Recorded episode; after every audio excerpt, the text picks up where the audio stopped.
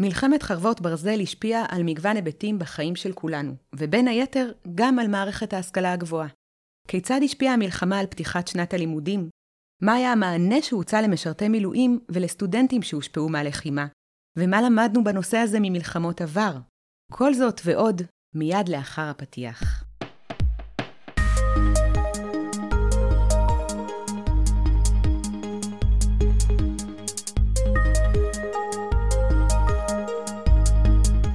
שלום וברוכים הבאים למחקר בשלוש קריאות, הפודקאסט של מרכז המחקר והמידע של הכנסת. אני אסנת אלגו מזרחי, חוקרת במרכז המחקר. מאז שפרצה מלחמת חרבות ברזל ב-7 באוקטובר, נדרשנו אנחנו כציבור, גופי הממשלה וכמובן כאן בכנסת, לתת מענה לסוגיות ולאתגרים רבים שהמלחמה הציבה בפתחנו. אחד מהאתגרים האלה קשור גם לכל נושא החינוך, מוסדות החינוך. והיום נעסוק במערכת ההשכלה הגבוהה בצל הלחימה. ובדיוק בשביל זה נמצא איתנו כאן דוקטור אלירן זרד, חוקר במרכז המחקר והמידע של הכנסת. שלום, אסנת. שלום, אלירן. ואתה למעשה כתבת מסמך מקיף בנושא של מערכת ההשכלה הגבוהה בתקופת המלחמה. נכון. שלמעשה ליווית את ועדת החינוך בסדרה של דיונים שהתקיימו בוועדה, ועדיין מתקיימים, נכון. יש לציין. כן. בכל הנושא של ההתמודדות של מערכת ההשכלה הגבוהה והאוניברסיטאות, המכללות, עם האתגרים שזימנה המלחמה. נתחיל ברשותך רגע בשאלה כללית. בוא תספר לנו קודם כל איזה אתגרים בולטים, או איזה קשיים בולטים עלו בדיונים ובמסמך שלך. כן, אז uh, באמת uh, האירועים של ה-7 באוקטובר תפסו גם את מערכת ההשכלה הגבוהה, כמו את כולנו, את כל הציבור והממשלה, עם צורך לקבל החלטות בהרבה הרבה תחומים, התמודדות עם אתגרים בהרבה היבטים. ועם צורך לתת מענה לסטודנטים ולציבור mm-hmm. מכל מיני סוגים.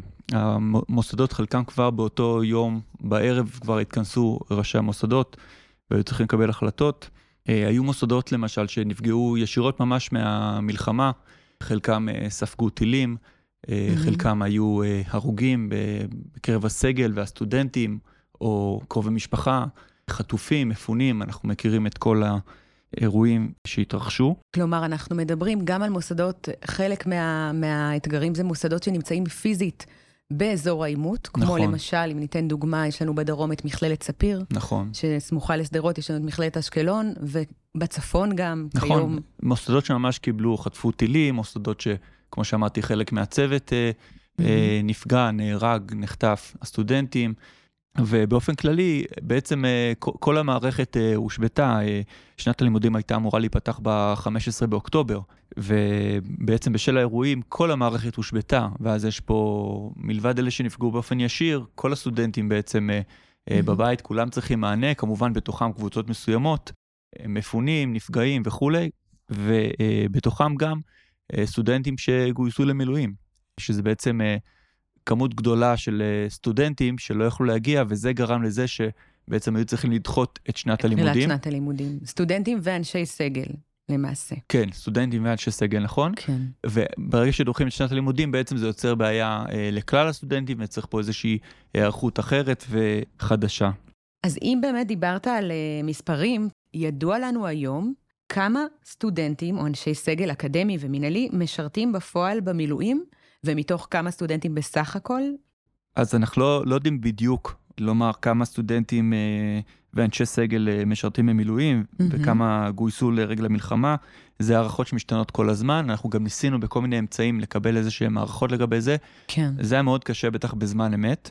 רק uh, לפני כמה שבועות התפרסם uh, עדכון של המועצה להשכלה גבוהה, mm-hmm. של המל"ג. של המל"ג. שיש כ-55 אלף סטודנטים משרתים במילואים, שהם בערך 18 אה, אחוזים מכלל הסטודנטים, וכ-3,000 אה, אנשי סגל אה, אקדמי ומינהלי שמשרתים במילואים בכל מוסדות ההשכלה הגבוהה.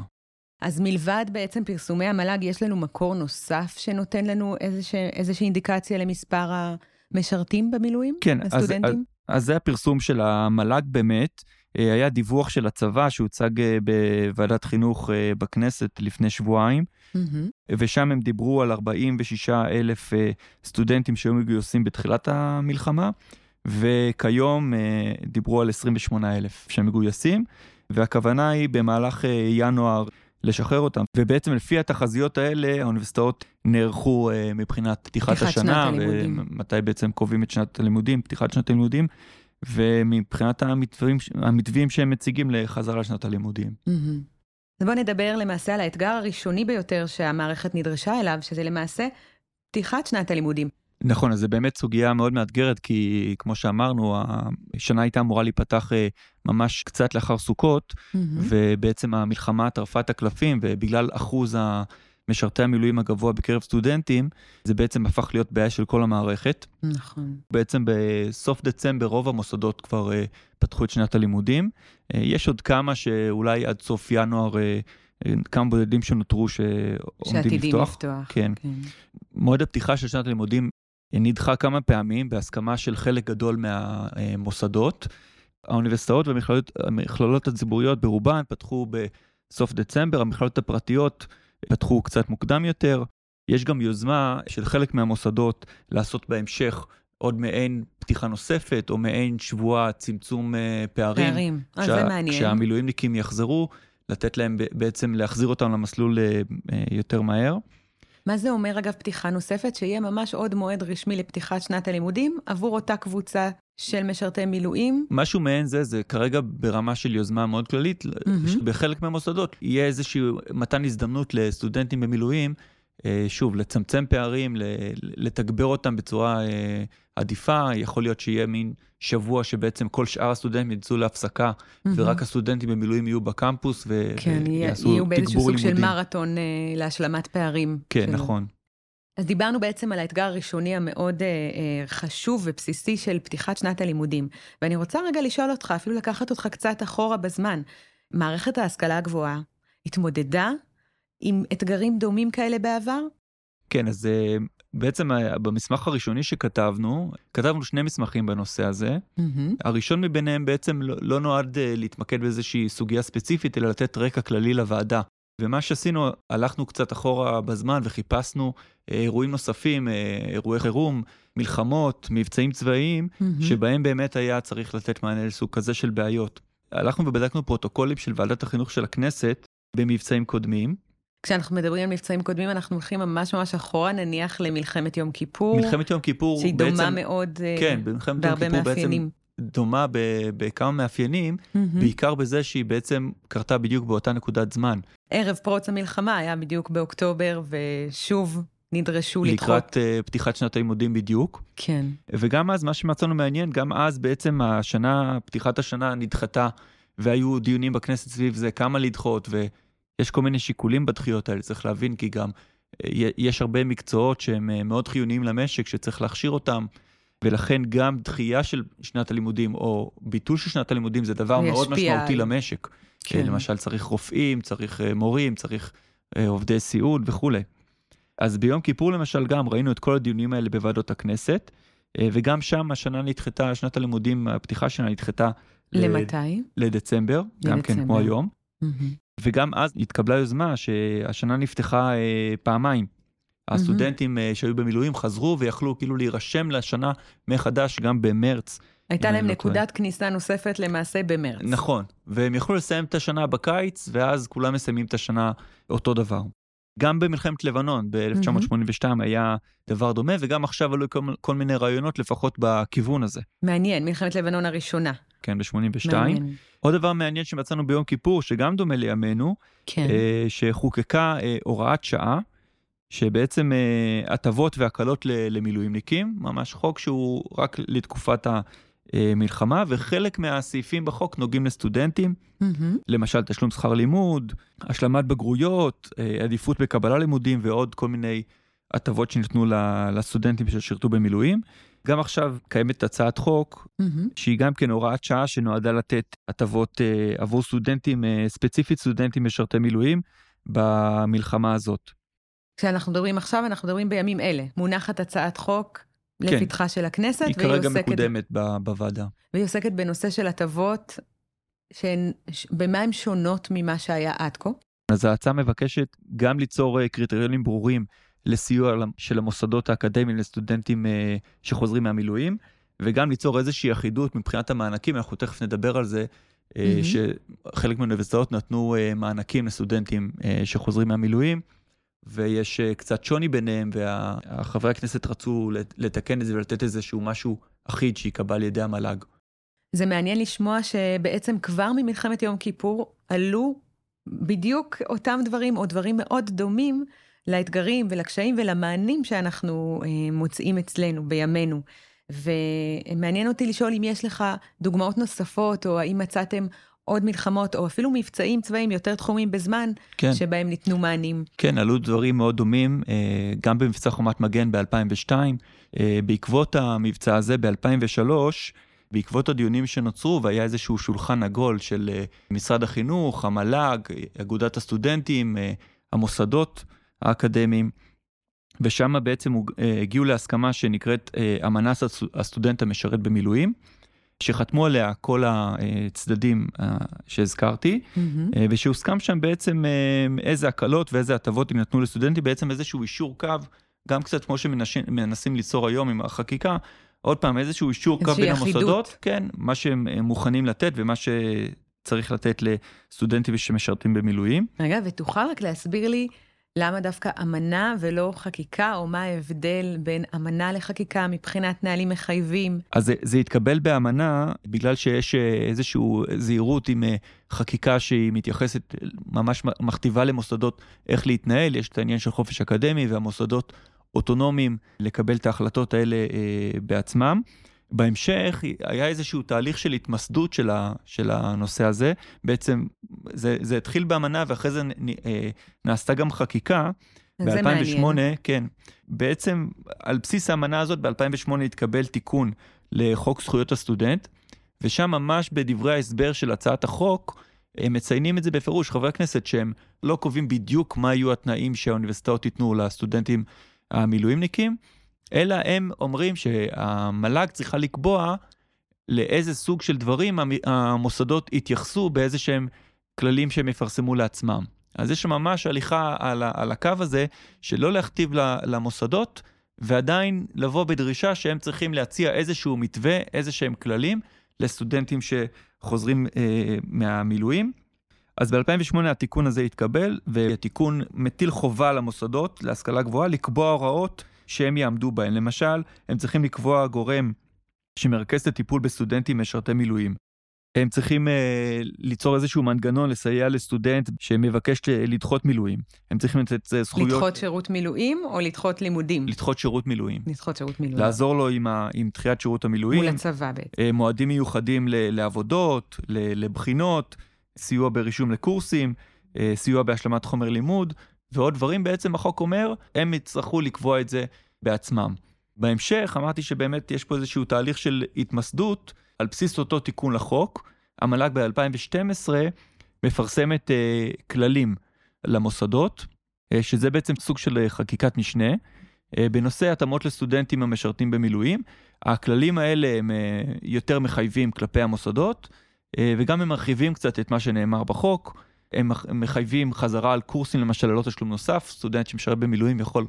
לעשות את אותו קורס פעמיים בלי לשלם. נכון, בהיקף מסוים של פגיעה בלימודים, כן. הוא יכול אה, לחזור על קורס בלי לשלם תשלום נוסף. אה, דחיית מטלות, מועדי בחינה, כל מה שנקבע, זה mm-hmm. קצת יותר מרחיב כי זה גם נוגע לבנות או בני זוג של אה, משרתי oh, מילואים. בדיוק רציתי לשאול אותך, מה עם בנות הזוג או בני הזוג של כן. מי שמשרת במילואים? גם כן. הוא נמצא במערכה. נכון, אז זה לא, אם אני לא טועה, זה לא נכנס כבר ב-2012, אבל בהמשך זה תוקן, כן. וגם בנות, בני זוג של משרתי מילואים שהם הורים. לילדים עד גיל 13, אז ניתנו להם גם, חלק מההטבות גם הוחלו עליהם, זאת אומרת, אם הבן זוג במילואים אז הסטודנטית או הסטודנט מקבל גם את אותן הטבות, או לפחות ברמה חלקית הוא מקבל הטבות דומות. Mm-hmm. ההטבות האלה כוללות גם, למשל, סטודנט ששירת תקופה של אה, למעלה מ-150 ימים, הוא זכאי להאריך את הלימודים בשני סמסטרים נוספים ללא תשלום. זאת אומרת, זה, יש בזה המון uh, סיוע לסטודנטים. Uh, אז בעצם, מלבד הכללים האלה של המל"ג שנקבעו ב-2012, ב-2018 התקבל חוק שנותן אה, נקודות זכות אקדמיות לסטודנטים משרתי מילואים. בעצם סטודנט ששירת אה, לפחות 14 אה, ימים במהלך שנת הלימודים, סטודנט mm-hmm. לתואר ראשון, mm-hmm. זכאי במהלך כל התואר לשתי נקודות זכות נוספות. בעצם רק מתוקף הימי המילואים האלה. יש היום גם הצעת חוק, ששוב, גם מקדמים אותה היום, להקטנת הרף של 14 ימים לעשרה ימים. לעשרה ימי מילואים, וזה כאמור רק לסטודנטים בתואר ראשון. נכון, בתואר ראשון, וזה פעם אחת בתואר, כן. יפה, אז אנחנו בעצם ממש אה, מציגים כאן איזושהי השתלשלות עניינים עם השנים של מעבר מאמנה להצעות חוק ולתיקוני חקיקה או תקנות שהן יותר אה, מוסדרות ויותר מחייבות, נקרא נכון. לזה ככה. שאלה קטנה גם לגבי הנגשה של הזכויות האלה. האם יש, אנחנו יודעים להגיד משהו על ההנגשת זכויות המסודרת לסטודנטים? סטודנטים מודעים לזה? יש להם איזה שהם מקורות שבהם הם יכולים לקבל מידע על הזכויות שמגיעות להם ועל השינויים שחלים בה? אז. קודם כל, אז קודם כל המל"ג באתר שלה, יש לה אה, המון מידע מפורט לגבי זה. יש אה, רכז מילואים, גם לפי האמנה אה, כבר אה, אמרו שצריך למנות, וגם לפי החוק, ואז כללי המל"ג ב-2012 עיגנו את זה לגמרי, שבכל אה, מוסד צריך להיות רכז... אה, איש קשר מיוחד לנושא כן, הזה של לעניין סטודנטים. סטודנטים משרתים במילואים בדיוק, כן. ש, שפונים אליו והוא אמור לתכלל את. כל העבודה, את, את כל ההיבטים של מה שנדרש. מלבד זה אני יודע שגם עכשיו המל"ג, יש, שוב, גם סביב הדיונים בכנסת יש הרבה יותר מודעות עכשיו, והמל"ג אה, גם בעצמה יצאה בקמפיין תקשורתי שמעורר עוד מעורבות ומזמין אנשים להיכנס לאתר שלה, אה, הכל מפורט שם, התנאים. יפה. אם נחזור רגע ונחבר את זה להיום, אנחנו עדיין נמצאים כמובן בזמן לחימה, והאירוע הוא אירוע מתגלגל מכל הבחינות, אבל uh, מה קורה, תספר לנו רגע מה קורה עכשיו, בחודש האחרון אפילו, נדבר דצמבר, ינואר, מבחינת uh, הכנסת, מבחינת מתווים שקרו בפועל. אז, אז אה, באמת אה, כל מה שדיברנו עד עכשיו זה בעצם אה, המחויבות של המוסדות של מערכת ההשכלה הגבוהה לסטודנטים משרתי מילואים, אה, אפשר לומר בשגרה. כן. עכשיו זה כבר, זה מצב מיוחד וצריך היערכות מכל מיני בחינות. לצורך העניין, המל"ג ביקשה מהמוסדות להשכלה גבוהה, אה, בעצם מכל אחד מהם לפרסם מתווה לפחות אה, שבועיים לפני החזרה המיועדת ללימודים. מהמם. המתווים של המוסדות לקראת החזרה ללימודים כללו מענה לכל מיני היבטים, גם כלפי כלל הסטודנטים וגם כלפי, כמו שאמרנו, קבוצות, אוכלוסיות מיוחדות שנפגעו מהמלחמה, מפונים, קרובי משפחה של אנשים שנפגעו, ובכלל זה גם סטודנטים אה, משרתי מילואים. אז כמו שאמרנו קודם, למשל יש את הנושא הזה של שבוע אה, סגירת הפערים, שהסטודנטים במילואים אה, יחזרו וייתנו להם איזשהו שבוע לימודים אה, מואץ רק עבורם. אה, יש מתן מלגות שחלק מהמוסדות נותנים, כל מוסד לפי מה שהוא יכול לגייס. יש דחייה של אה, גביית שכר הלימוד, מהמם. הוכרזה דחייה של אה, החודשים הראשונים לפחות של שכר הלימוד.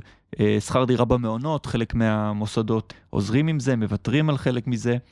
הזכויות שדיברנו לגבי נקודות זכות לאנשים שלמילואימניקים, אז כן. פה חלק מהמוסדות הרחיבו את זה במידה אה, די משמעותית.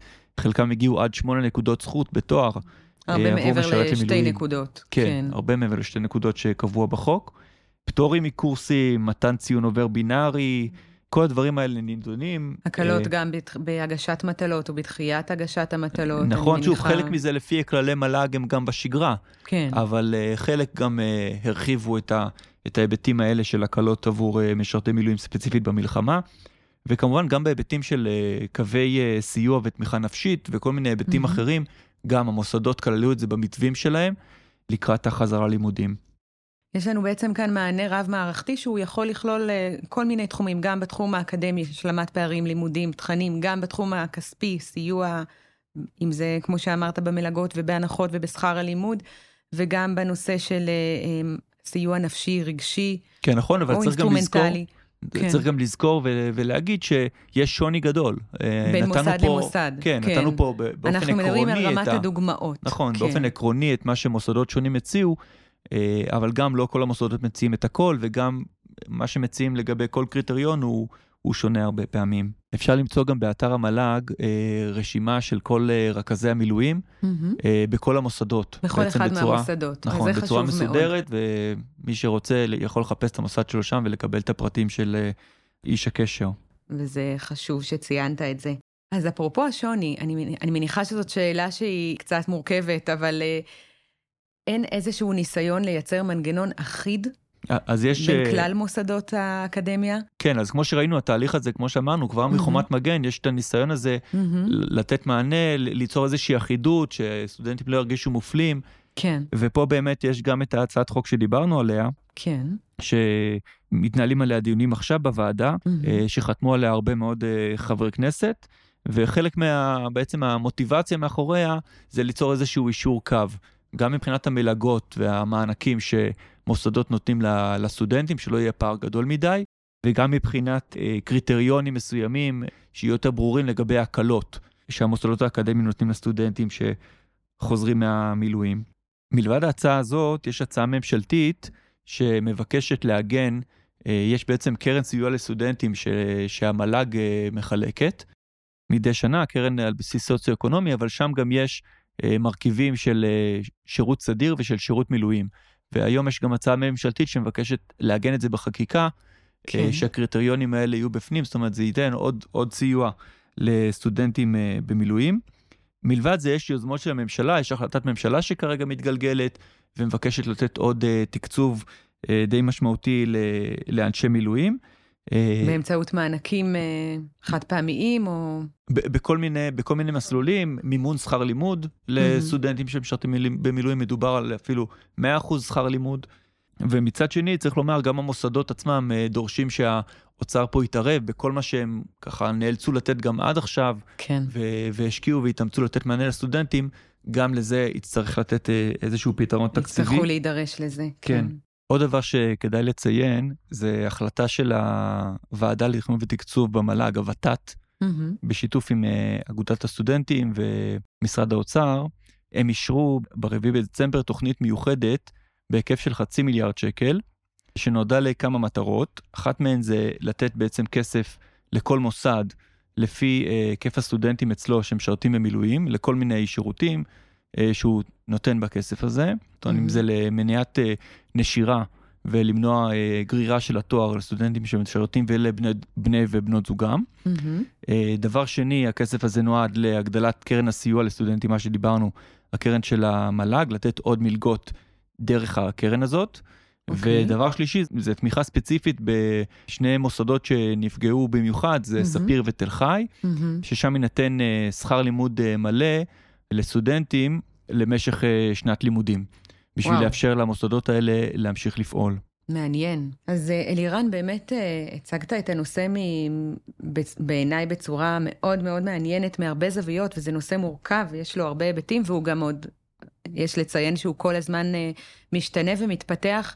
ולקראת סיום, יש עוד משהו שאתה רוצה להוסיף, משהו חשוב שקורה בימים האחרונים בהקשר הזה? כן, אז באמת נושא מאוד, אה, מאוד דינמי, ובכל דיון בוועדה, יש, יש הרבה דיונים, ובכל דיון אה, ככה זה מתפתח לכל מיני מקומות.